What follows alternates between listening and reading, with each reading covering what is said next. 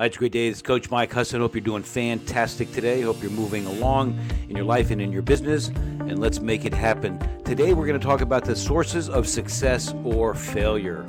So, we're going to talk about two things values and beliefs. And values are emotional states that, based on your life experiences, we believe are most important for us to experience or avoid. And the only way we feel happy and fulfilled in the long term is to live in accordance with our true values. Now, beliefs a belief is a feeling of certainty about the meaning of something. Now, your beliefs determine whether or not you feel like you're meeting your values. And of course, beliefs can either limit you or liberate you. So, let's review some key points to remember. Values are the states or emotions that move us towards in order to gain pleasure, or that we move away from in order to avoid pain in any given situation.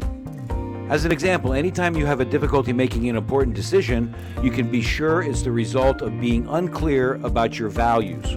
What's most important to you? Now, rules are the determining factors about what has to happen in order to meet your values. We may have the same values, but have different rules about what has to happen for things to be met.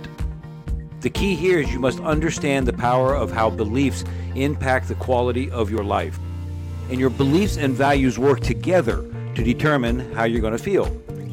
So, today's action take out a piece of paper and write this question down What are your values? Ask yourself, what's most important to you in blank? As an example, in life, in your family, in your business, etc. The next question is, what are your beliefs?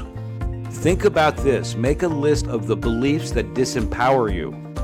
And on the opposite side of the page, write down what are some empowering beliefs that you have. For example, I can't versus I must. Ladies and gentlemen, values and beliefs can trigger a lot of emotions and help us move forward in the direction of our most worthy goals and ideals. Now, go out and make today count, and please do me a favor, as I always ask, pay this forward. Thanks for the time, and if you ever have any questions, please feel free to reach out. Have a great day.